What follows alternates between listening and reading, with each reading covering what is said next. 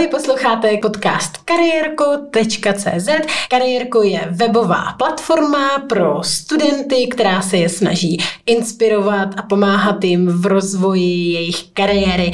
Já jsem Radka a budu tady dneska mluvit s jednou ze spoluzakladatelek kariérka eh, Lucí Majrychovou. Než začneme, chtěla bych poděkovat Advertia Digital za to, že nám poskytli studio, kde můžeme nahrávat podcasty. A já už tady vítám Lucku. Lucko, ahoj. Ahoj, Ráďo. Lucka se věnuje projektům kariérního poradenství už eh, řadu let. Pomáhala například studentům ze znevýhodněného prostředí se vstupem na pracovní trh. Kromě kariérka taky vede projekty Samsung Tvoje šance Future Skills, kde se snaží rozvíjet pracovní zkušenosti mladých lidí a připravit je na budoucnost trhu práce. O kariérním rozvoji mladých lidí také přednáší, ráda cestuje, leze po horách a taky na laně. Lucko, chtěla bych se zeptat, co ti nejvíc motivuje v pomáhání rozvoje kariéry ostatním lidem? Mě tak nějak asi obecně od uh, přírody baví. Když vím o něčem super, tak to prostě poslat dál. Já, když si vzpomenu na svý dětství, nevybavím se člověka, který by mi třeba někdy poradil nebo nasměroval mě v rámci té kariéry, nebo jak se můžu rozvíjet, jaký jsou příležitosti. A mně to přijde tak super. A tak se snažím všecko, co, co vím, čím můžu pomoct, čím můžu rozvít, rozvinout uh, něčí talent, potenciál, tak pustit, poslat dál, sdílet. Takže to vlastně plyne z zkušenosti z dětství Eh, kdy, kdy opravdu se jako neměla třeba tolik možností, jak se někam sama nasměrovat, musela to zdlouhavě hledat? Oni určitě ty možnosti byly, ale já jsem to nehledala, protože vlastně jsem o tom vůbec ani nevěděla, že ty možnosti existují.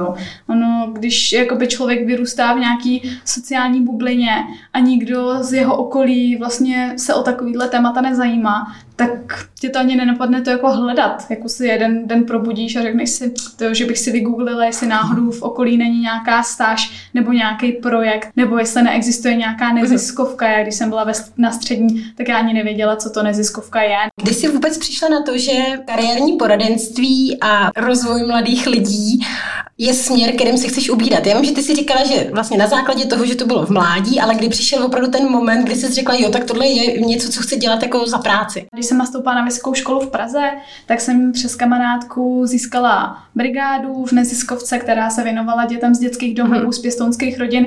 A vlastně pomáhali jsme jim se vstupem na trh práce s takým tím transitem z toho dětského domova, když žijou v té zlaté kleci, do toho reálu. A řešili jsme s nimi, co musí vyřešit za dokumenty, jak se připravit třeba na pracovní pohovor, jak si napsat životopis, jak to vůbec potom v tom světě funguje.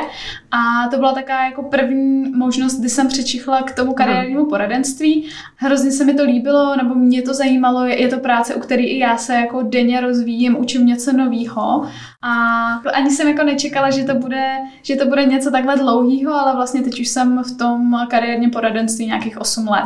Mm. A vlastně od té zkušenosti, kdy jsem nejdřív nastoupila, pomáhala jsem jako administrativa na těch projektech a tak se mi to líbilo, zajímalo mě to, že jsem se furt jako zvídavě a hledala nějaký další možnosti, co bych v těch projektech mohla mhm. dělat, mm. takže jsem pak i kontaktovala třeba firmy, jestli nám dovolí s těma studentama k ním přijít na exkurzi. Jezdila jsem do těch dětských domovů, komunikovala jsem s těma lektorama, s kariérníma poradcema. Tak nějak eh, furt jsem jako nabírala víc a víc a víc eh, zodpovědnosti, víc a víc práce, víc a víc zkušeností, až eh, jsem začala ty projekty trošičku upravovat, přidávat k ním nějaké nové aktivity, koukala jsem, co třeba těm studentům chybí a co bychom mi mohli dodat navíc, až jsem vlastně začala ty projekty vymýšlet a já, já si asi jako zjišťuju, že to téma kariérního poradenství mě jako baví, je to určitě Aha. něco, co mě zajímá, ale vlastně to, co je takový to, co nejvíc u toho uplatňuji, takový to řízení, organizování, Aha. vymýšlení nějakých nápadů a převádění je do praxe. Takže to je, to je jako primárně to, co, to, co mě zajímá, co dělám Aha. nejradši, ale vlastně když je to ve spojení ještě s tím rozvojem a jiných lidí, tak to je prostě pecka.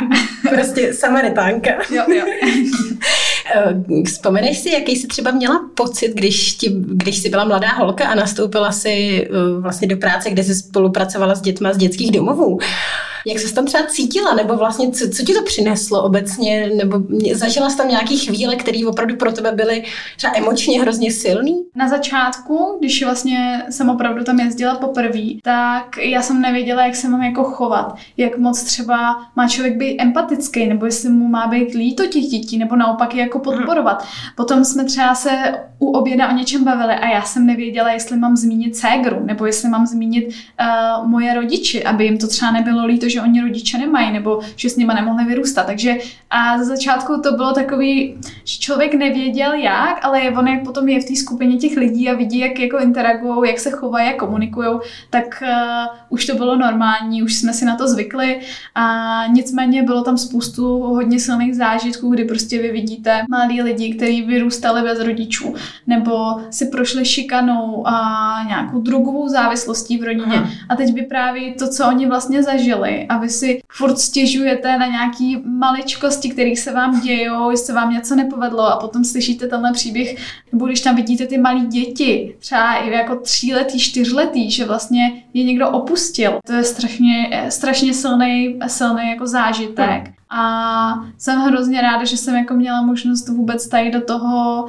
oboru nebo vůbec do těchto sociálních skupin jako jít a zažít to, protože člověk si pak mnohem víc váží toho, co má. A jak se třeba s těma emocima vyrovnávala? My když jsme dělali takový krátkodobější projekty, tak jsme s těma dětma byli přece jenom méně v kontaktu. My jsme za ten projekt viděli třeba čtyřikrát, pětkrát. Tak se to dalo. Člověk si to prostě nesmí brát tolik na sebe. Ale když jsme potom a dělali dlouhodobý projekty, vlastně ten projekt Samsung Tvoje šance, tak a tam s tou skupinou dětí, my jsme jich tam v prvním ročníku měli jenom devět, tak byste s nimi nima rok v kuse hmm. a vlastně jako s nima prožíváte to, co se, to, co se jim jako děje, jo. Měli jsme tam a, um, úmrtí, vlastně umřel tomu studentovi v rodině někdo blízký a v tu dobu, kdy ten projekt probíhal, a nebo a, byl klučina vyhozený na ulici rodičema, mm-hmm. ani ne rodičem, vlastně jeho pěstounama pár týdnů před maturitou. To jsem jako snášela hodně, hodně špatně, vím, že jsem jako a, se, se rozčilovala, jak se tyhle děti, věci prostě můžou dít a snažila jsem se vždycky nějakým způsobem jako pomoct, být jim nápomocná mm-hmm. a vlastně i díky sponzorovi toho projektu jsme kolikrát mohli toho studenta podpořit v této jako těžké situaci. Jsou to strašně silný, silný zážitky. Člověk to tak nějak jako musí, nesmí si to brát osobně, musí tam být empatie, na druhou stranu nesmí toho člověka jako litovat. Je to, je to těžký, je, je těžký v tom jako balancovat. No. Jaký znalosti a vůbec zkušenosti a vlastnosti potřebuješ k této profesi? Ty už si sama mluvila o tom, že je ti blízká organizace, nějaký řízení týmu a podobné věci, ale obecně, co si myslíš, že je k tomu fakt potřeba k této práci? Určitě nějaká uh, jako zodpovědnost, protože vy v tu chvíli, kdy pracujete s těma studentama, tak oni na vás políhají, vy vlastně jako zodpovídáte i za ně. Takže zodpovědnost, láska nebo vůbec nějaký jako uh, vztah k tomu tématu, tématu a k tomu, jako, že chcete pomáhat. Přece jenom a občas, ne, ne vždycky to bylo jednoduché, kdy člověk se opravdu snaží připravit workshop, aby to do, všechno dopadlo, jak nejlíp může, aby a si z toho ty studenti odnesli maximum. A být i trošku jako odolný a chápavý, chápat vlastně, proč se ty věci dějou, nebrat si to osobně, být tak nějak jako flexibilní, hmm. protože se může stát cokoliv. A i vlastně ty projekty, my jsme dost často to přizpůsobovali na míru těm, těm skupinám nějak to vždycky to nějak namyslíte a potom a poprvé vidíte tu partu studentů a vlastně si řeknete, ty jo, tak tohle pro ně bude moc easy, musíme to trošku zvednout, zvednout úroveň, ať si z toho odnesou maximum. Takže je to vlastně dobrá šance, jak získat kontakty, navázat asi potom dál třeba na podobné programy. Je vlastně dobrý kariérní start. Mm-hmm.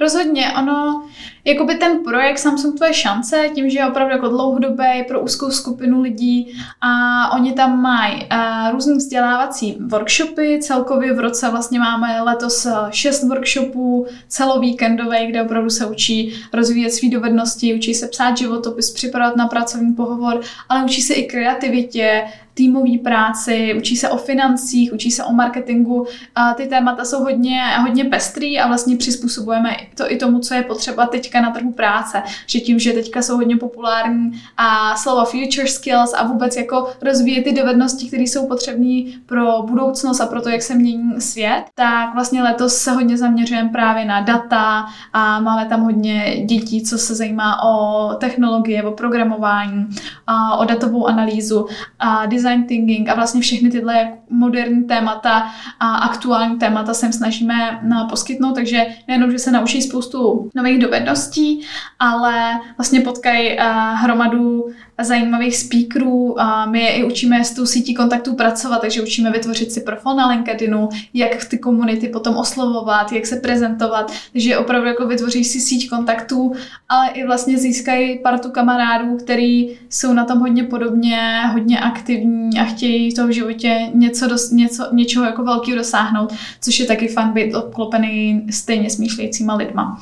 Takže ten projekt je opravdu a jakoby velkou přidanou hodnotou pro ty, pro ty studenty, vlastně tím, že se jmenuje a Samsung tvoje šance, tak my opravdu jako říkáme, my dáváme šanci na to uplatnit se, na to být spokojený. Jak jsi se vůbec dostala do vedení takového projektu? To vlastně uh, vzniklo už, uh, když jsem ještě pracovala v té původní neziskové organizaci. Vlastně my jsme se Samsungem spolupracovali právě na těch kratších projektech, těch tří a čtyř měsíčních s dětmi z dětských domovů. A po nějaké době, myslím, že to bylo po třech letech, a Samsung změnil strategii, změnil prezidenta a chtěl chtěli dělat aktivity, které budou dlouhodobí a opravdu změněj a život těm, těm lidem, protože vlastně na začátku byl ten projekt Samsung Tvoje šance určený jenom sociálně znevýhodněným a nikoli jenom dětem z dětských domů a z pěstonských rodin, ale zaměřoval se na děti uh, různých, nebo děti, studenty různého zaměření, což mohlo být, že třeba pocházeli z rozvedené rodiny nebo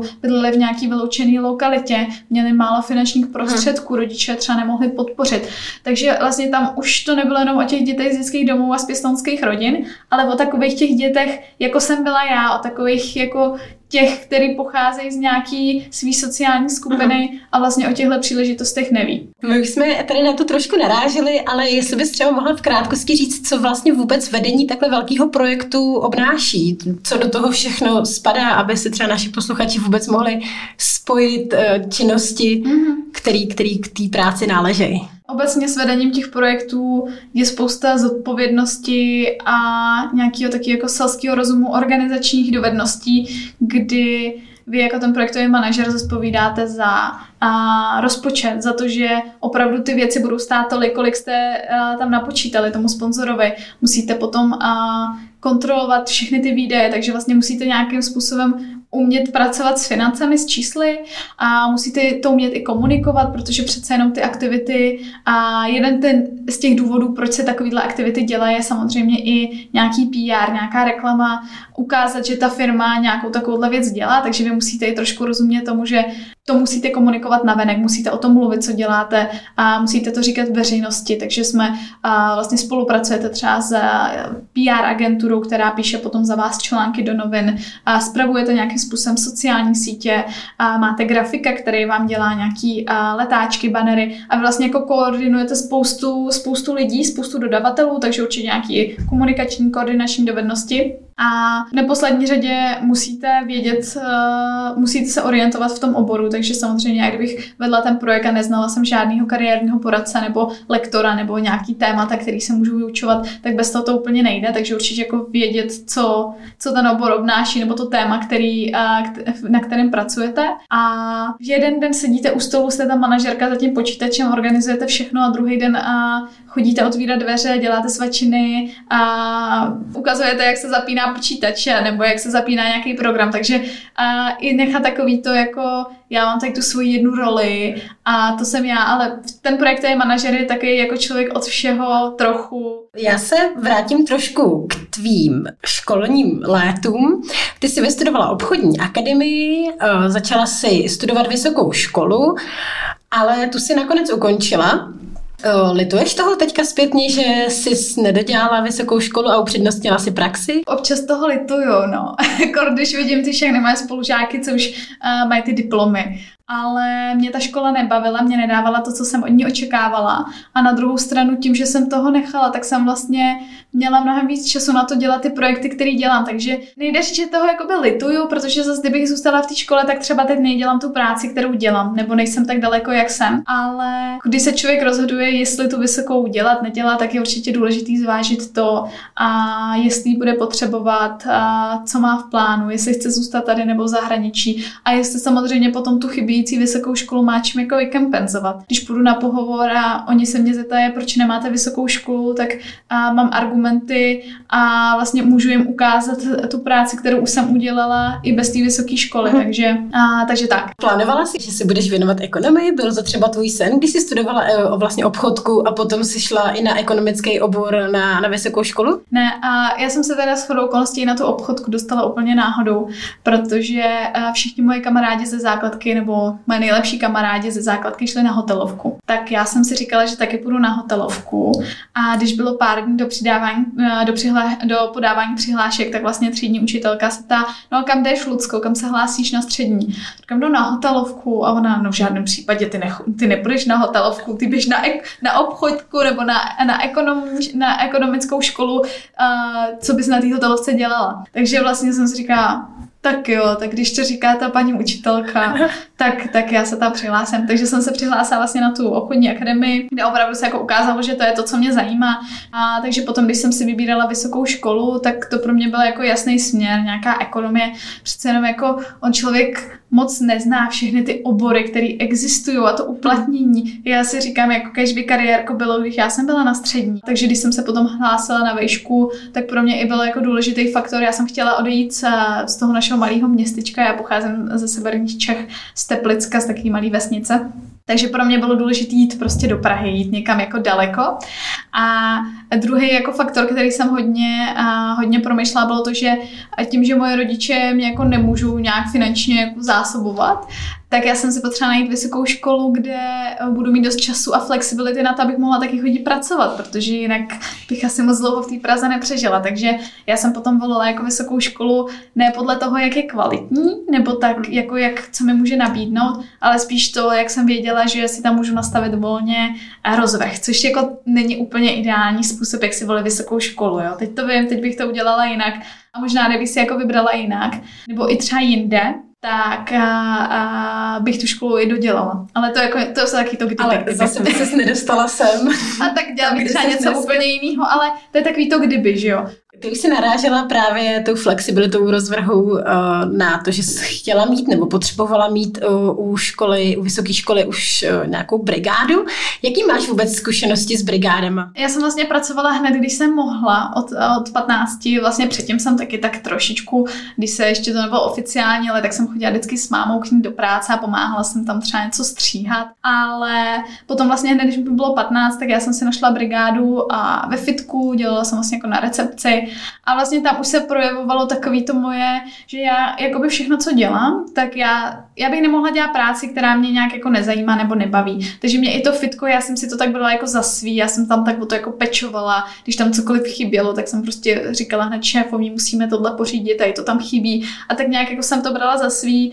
A pak jsem měla brigádu i v, v, v baru, v restauraci, spíš taký malý hospůdce tam u nás na vesnici. A to byly takové jako dvě asi hlavní brigády. Potom, když jsem vlastně přišla do Prahy, tak ještě jsem dělala hostesku, no a pak už jsem, pak už jsem začala pracovat. Trávila si část svého života taky ve Španělsku. Jak jsi vůbec do Španělska dostala? Nebo proč zrovna Španělsko? Byl k tomu nějaký speciální důvod? Byla taky náhoda. a já jsem totiž asi někdy na střední a nevím, ani si jako nepamatuju na ten moment. Jsem se zaregistrovala na nějaký portál findoper.com. Nevím, jak mi to vlítlo do hlavy, prostě jsem to udělala. Vyplnila jsem si tam ten profil, nahrála jsem tam tu fotku a pak jsem na to zapomněla. A jeden den mi najednou přišel e-mail od eh, rodiny, že se jim líbím a že by si se mnou chtěli zavolat. Takže jsem a, se s nima volala a vlastně byla to rodina ze Španělska a to byla láska hned na první pohled, takže já jsem potom vlastně do Španělska poprvé jela jako oper a já jsem potom do té rodiny jezdila každý léto jako oper vlastně po dobu tří let a když jsem tam potom jela na to třetí léto, tak uh, jsem se tam rozhodla vlastně na dva roky zůstat. Respektive já jsem se tam rozhodla zůstat na dobu neurčitou, ale pak do toho přišel ten projekt Samsung Tvoje šance a ten mě jako dotáhl zpátky. Co jsi dělala ve Španělsku potom, co jsi teda skončila jako oper? Měla jsi tam nějakou práci? Mm-hmm. Já jsem vlastně jako furt zůstala jako oper, respektive já, já jsem žila v té rodině, my jsme, to, bylo, to je jak moje rodina, my si teďka to už tam a několik let už tam nejezdím jako oper, jenom, jenom na návštěvu, tak my si jako často píšeme voláme i s těma dětma. Takže to byla spíš jako taková moje rodina a já jsem vlastně, to byla v ten moment, kdy já jsem nechala tu vysokou školu a, a chtěla jsem zkusit něco úplně jiného, takže potom a, jsem se rozhodla zůstat tam a říkala jsem si, já si jako práci někdy vždycky najdu. A já jsem teda furt jako částečně pracovala na těch projektech a, pro tu neziskovou organizaci s dětma z dětských mhm. domů, ale online, takže jsem spíš jenom tak jako komunikovala s kolegyněma a pomáhala jsem jim s financema, různě rozpočty a psala jsem nějaký žádosti a podobně. Takže jsem měla jako takovou jistotu, že OK, mám kde bydlet a dostávala jsem vlastně jako oper kapesní, měla jsem v dispozici auto, svítí tam sluníčko, máte tam moře, že jo, takže parádička a člověk si potom jako, neměla jsem strach, že by si něco nenašla, tím, že jsem ještě trošičku něco, nějak, nějakou korunu jako získávala takhle z Čech, tak to bylo fajn a tak to mi vydrželo asi tak uh, tři týdny, jakože nebudu nic extra dělat. A pak jsem se rozhodla, že prostě ne. Takže jsem si říkala, jaký to, co jako můžu dělat ve Španělsku. Španělský už jsem teda za ty, za ty leta se naučila. Já jsem měla teda španělštinu na střední, ale to se nepamatuju nic. To jsem Nebo... se právě chtěla zeptat, jestli vlastně, když úplně náhodně přišla rodina ze Španělska, která se ti vybrala, jestli si vůbec uměla španělsky nebo jestli... No, trošku jsem uměla španělsky a jakoby ze střední, ale prostě jako ta španělština na střední vás nepřipraví na to, co je španělština. A hlavně já jsem nejela já jsem měla do Katalánska, takže tam se ani nemluví španělsky, tam se mluví ještě katalánsky, takže to pro mě byl úplně, před, úplně šok. Každopádně a vlastně jsem si říkala, co teda budu dělat za tu práci. A když jako umím španělsky, ale ne na úrovni, abych jako psala třeba e-maily nebo komunikovala s nějakýma oficiálníma třeba úřadem a podobně. Takže angličtina, že jo. Sice moje angličtina taky nebyla úplně jako, že bych si tady stoupla před lidi a šla vyučovat, ale říkala jsem si, Španělé mají hroznou úroveň angličtiny, co si budeme povídat, tam jako to není úplně, úplně dobrý. A tak ta moje angličtina na to stačí. Že já jsem si vlastně vytiskla životopis a obcházela jsem všechny jazykové školy v tom našem městě. A taká jako blbá věc byla ta, že už začal školní rok, takže oni už ty jazykové hmm. školy měli ty učitele domluvený hmm. a už to měli vlastně, už to měli, už bylo asi první dva týdny školy, takže už ty učitele měli. No ale shodou okolností vlastně v jedné škole jim učitelka vypadla, takže tam mě chtěli hned. A v druhé škole a jim zrovna se vdávala učitelka a jela na dva týdny na líbanky, takže jsem jí jakoby měla na ty dva týdny jenom zaskakovat. Uh-huh. No já jsem jí zaskakovala a těm a, rodičům, protože to byla angličtina pro děti. Já jsem vlastně učila dvouletý a tříletý děti, to bylo úplně boží, takže vlastně o, tam jako opravdu ta úroveň nemusí být nějaká extrémní a děti mám ráda a pracovat jako s mladými lidma mě baví. Takže a já jsem vlastně po tu dobu dvou týdnů, co jsem zastupovala tu a, kolegyni, tak ty, ty rodiče si mě tak pochvalovali, že vlastně já jsem už potom ty třídy zůst, mě už zůstaly, já jsem se nechala a ty kolegyni potom dali jakoby nějaký jiný třídy. Takže jsem začala učit tu angličtinu vlastně mm. ve obou těch školách najednou s tím, že v té jedné jsem učila spíš malé děti a v té druhé jsem učila už dospělí a lidi. Mě ta, mě ta škola s těma malými dětma samozřejmě bavila jako mnohem víc. Já jsem potom jezdila i vlastně učit do školek. Oni měli takovou jako síť, že školky si je domluvili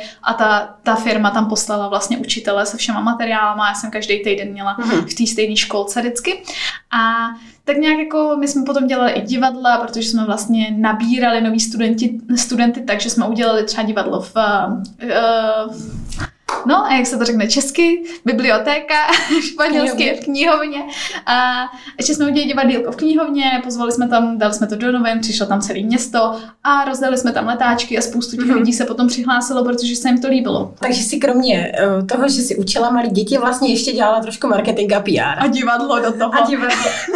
jako mě je zase, jo, tam se ukázalo takový to, že já si beru všechno za svý. A pak když jsem viděla, že v té škole třeba něco nefunguje, nebo že bychom to mohli dělat líp, tak jsem tomu šéfovi říkala vždycky Jose, a proč to neděláme takhle? Takže jsem se tak nějak jako uh, vetřela do té pozice, že jsem jim pomáhala i s marketingem, plánovala jsem vlastně pak všechny ty, ty divadla, kdy budou, kdo to bude dělat, jaký učitelky, aby to bylo všechno domluvené, aby byly letáky, aby ty školy o tom věděly a podobně. Takže tím jsem se zase dostala jako k tomu mýmu organizování něčeho a někoho. Máš to prostě v krvi. Jo. Mluvíš o Španělsku hrozně hezky, říkáš, že jsi mohla pracovat pomalu z pláže, sluníčko, teplo, hezky hezká atmosféra. Máš ale nějaký třeba negativní zkušenosti, které se ti tam staly? Na něco, co opravdu si nespomínáš ráda, nebo co vůbec v tu chvíli si třeba prožívala jako extrémně negativní záležitost? Tak vlastně jako ze začátku, když jsem tam měla poprvé, jo, to bylo, já jsem poprvé v životě sama cestovala letadlem. Ještě to bylo přes jako nějaký portál, jo, nebylo to přes agenturu, takže a jsem seděla v tom letadle a říká se si, no teď tam přiletím do té Barcelony, naložím mě do auta nějaký divný lidi a podvezou mě, někde mě prodají na orgány. Takže jako takový to, že člověk, eh, já jsem šla opět do něčeho zase bláznivýho a nevěděla jsem, jestli fakt tam ta rodina bude. Potom, když jsem tam byla, tak jako ten jazyk přece jenom jako v, a ve škole se učíte angličtinu, jo, ale tam se neučíte, jak se řekne povlečení na polštář nebo prostě radlo. A takže potom, když jsem třeba potřebovala vyměnit si povlečení, tak jsem nevěděla, jak se to řekne, mm. jo, takže jsem se musela googlit. A jako je to takový, že člověk se furt musí něčeho, něco, něco nového učit mm. a je sám. Na začátku prostě než si tam vytvoří nějaký kamarády a vůbec pozná to místo, tak je sám. Určitě je to velká, velká challenge. I třeba, když jsem měla poprvé jet na pláž a jsem chtěla jet autobusem a rodina mi řekla, ne, vem si auto, to je jednoduchý. A v té v tý době ještě jako neměli všichni internet v telefonu v zahraničí. Hmm. Takže jako já jsem si vyprint screenovala tu cestu a na telefonu jsem si to fotila z počítače, tu cestu na tu pláž. Bylo to asi 15 minut autem a potom jsem vlastně podle toho jela, jo, podle hmm. těch uložených fotek v telefonu. Takže prostě člověk musí vystupovat z té své komfortní zóny. A přece jenom je někde, kde není doma a tam na něj těch jako výstupů čeká mnohem víc. A čeho se nejvíc bála před svojí první cestou? Já jsem se bála, že ze mě ta rodina bude zklamaná, protože přece jenom jako když vy si s nima voláte párkrát předtím, než tam jedete, tak jako je to přes kameru, teď já jsem jako tu angličtinu taky neměla úplně slavnou, takže oni mi vždycky něco říkali, já jsem se hlavně usmívala, to byl jako základ. A, a bála jsem se, že prostě se cokoliv může stát i těm dětem, já jim nebudu rozumět, oni po mně budou něco chtít. Že z toho jsem měla strašný strach. A nakonec jako člověk si vždycky nějak domluví, a ty děti jsou nejlepší učitel, takže mě naučili jako velmi rychle a mm. komunikovat a všecko. Takže to byl asi ten největší strach, že vlastně se něco špatného stane a že nebudu schopná to vyřešit. Jak na to reagovali vaši, když jsi přišla domů a říkala si, tak já nevím, mami, tati za měsíc, co, co a třeba odlítám do Španělska. Podporovali tě nebo řekli, pana Lucko, prosím tě, co zase vyvádíš? No, jako moje rodina obecně si o mě občas myslí, že jsem taky blázen, protože i vlastně, když jsem potom po střední se rozhodla, že půjdu do Prahy, tak mi to někdo moc jako nevěřil věřili, že, se budeš dělat do Prahy. A ještě jako vím, že dva měsíce před, než jsem se opravdu stěhovala, tak máma říká, prosím tě. No, takže ani to mi nevěřili. A když jsem potom vlastně jela do Španělska, tak už si tak nějak asi zvykli, že a já prostě tak nějak dělám, jako vyboču, vyboču úplně z té naší rodiny a dělám, dělám si, co chci. Ale tak samozřejmě jako o mě měli strach, a, ale naštěstí já jsem měla jako opravdu kliku na tu rodinu, ve které jsem byla. To je asi základ, když jsi oper, že jsi měla kliku, že jsi našla dobrý, dobrý dobr, dobrou rodinu, protože ne vždycky se tohle to asi děje. Jo, jo, přesně, jako určitě. Hlavně i ta rodina mi ukázala úplně jiný úhel pohledu na spoustu věcí. Jo, že a já pocházím z nějaké rodiny a oni zase třeba ty ve Španělsku a byli hodně takový jako prorodinný a hodně jako o ty děti zajímalo je to, co budou dělat ty děti. A jsem to vůbec nechápala, ale oni měli prostě od pondělí do pátku každý den kroužky nějaký. Oni neměli volný čas, jako a na jednu stranu člověk neví, jestli to dobře nebo špatně, to se samozřejmě ukáže až později, ale bylo, bylo vidět, že ty rodiče fakt jako chtějí maximum, aby ty děti dělali, aby byly fakt jako dobrý. Takže já vím, že i mě ta,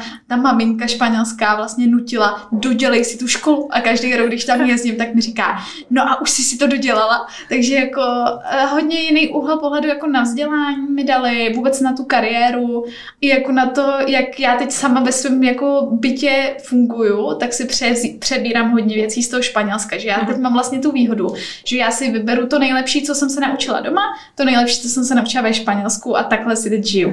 Ještě bych se chtěla v krátkosti zeptat, protože ty přednášíš, děláš webináře, jsi celkově aktivní vlastně v komunitě kariérního poradenství. Jestli to jsou vlastně činnosti, které vyplynuly z tvojí práce přirozeně, anebo jestli to bylo taky něco, co vlastně jsi potom řekla, aha, tak už předávám informace tady, možná bych mohla ještě předávat informace dál na nějakých třeba odborných přednáškách a podobně. Hmm, tak to úplně náhodně vyplynulo, protože já zrovna s chodou okolností jako nerada mluvím před lidma, jo. I když to třeba nevypadá. To nevypadá. A tak jako já už se potom dostanu do toho, do toho flow a, a jako je to v pohodě. Ale pro mě to jsou strašný nervy. Jo, já třeba příští týden uh, letím přednášet na Island a já už jsem kvůli té přednášce i brčela prostě, protože pro mě to jsou fakt jako nervy. Já samozřejmě chci si na tom dát maximálně záležet. Chci, aby ty studenti, co tam byli, tak si z toho odnesli maximum.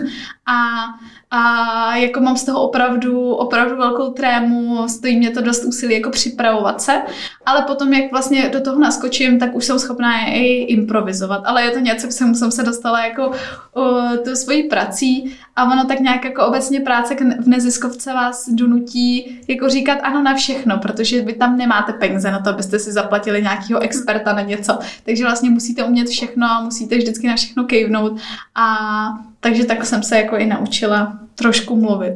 Řekla jsi nám hrozně moc zajímavých informací. Ještě bych tě poprosila, jestli bys na závěr měla nějakou radu pro mladý lidi. No, tak to se ptáš ty pravý, protože že tím, že dělám kariérko, tak já bych pro, pro ně těch rad měla milion.